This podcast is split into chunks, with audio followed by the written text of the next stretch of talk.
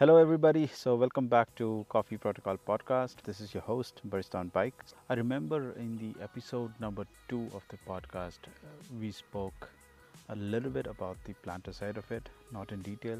I, I definitely did say that I would want to um, get better sources to speak um, on the planter side of the view. So, the following couple of episodes uh, are exactly that.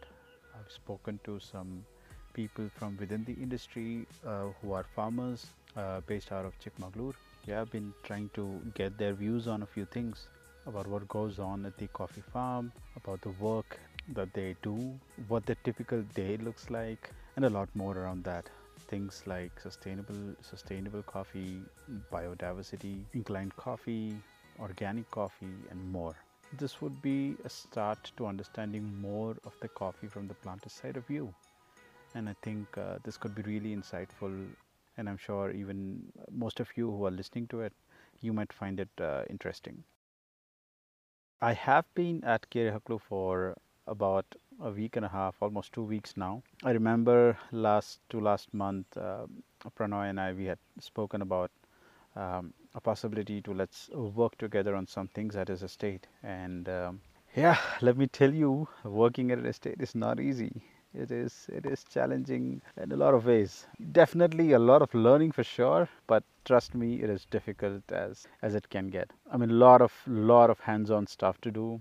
Coffee working um, right after the harvest is done the entire processing side of it takes a lot of patience takes a lot of labor work takes a lot of hard work and and definitely does take a toll on your mental uh, space as well because there's so many variables you're trying to work on. Um, one of the most important being the weather. I remember, I mean, when I was when I was home, when I was probably not involved with the coffee, let's say, I used to read the newspaper every day and I used to look at the small column uh, that says, "Oh, the what what does the weather look like today? It's sunny." This is the temperature, what it feels like in the morning, what time is the sunrise, what time is the sunset I used to glance on it and just, you know, like, okay, who the hell does read such a small thing about weather in general? Trust me, now weather is one of the most important factors here. I mean, you look at the forecast and you and you see, oh shit, it's going to be cloudy, and and you know you're not going to get enough sun. So you have to plan whether you're going to do naturals, you're going to do wash, or you're going to do honey. You really have to plan uh, how much sunlight you're going to get, how much drying do you want to do on the day? And it's so much so much work. Yeah it has been difficult for sure. I mean i remember the first couple of days.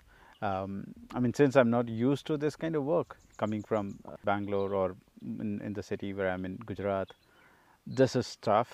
The first couple of days uh, all i had was just body pain and uh, trust me i couldn't sleep properly in the night because the body was to ache as crazy uh, but yeah, I mean, as as days goes by, I mean, I'm getting used to this kind of uh, the routine, uh, this kind of work. Yeah, it is. So anyone who says farmer work is it's a comfortable job, you would just call the shots and and you just sit and chill in this huge ass bungalow in the estate.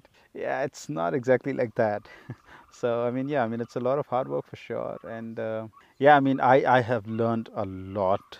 Um, and and still a lot to learn more in the coming days. Um, but yeah, I mean, I, I really, really, really hope this uh, this time that I'm spending here, uh, I get to learn a lot, and um, we share a lot of talk around coffee, around processing, around different things, different possibilities. I remember there are days when we when we get up in the morning, we go to the work uh, after an entire day of hard work, literally hard work. We come back home in the evening, we're having dinner, and even post dinner, we're sitting and we're we are discussing, we're debating, and we're arguing, and we're planning what kind of process we can do next and how do we approach it. And it is just amazing. I mean, it's pretty much coffee 24 7 and it's mind boggling like the things that i remember like i've been to farms only for short stints like for a couple of days or a week or so and there are things that you read about processing. There are things that you read in, in books and every coffee books that you can think of. And you know they mention natural uh, they mention honey process they mention washed process and they they mention pulp natural and it's like a paragraph written.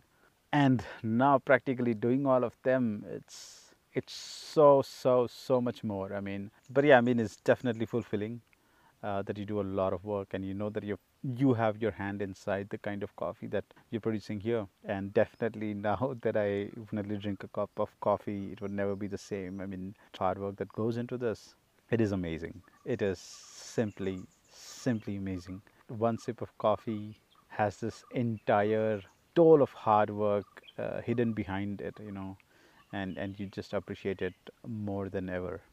So let's dig into it in the next couple of episodes. Uh, thank you very much for listening to the podcast so far, and uh, I hope I hope that you like the content, and I hope you continue to listen to more of them. Thank you, and let's dig into it.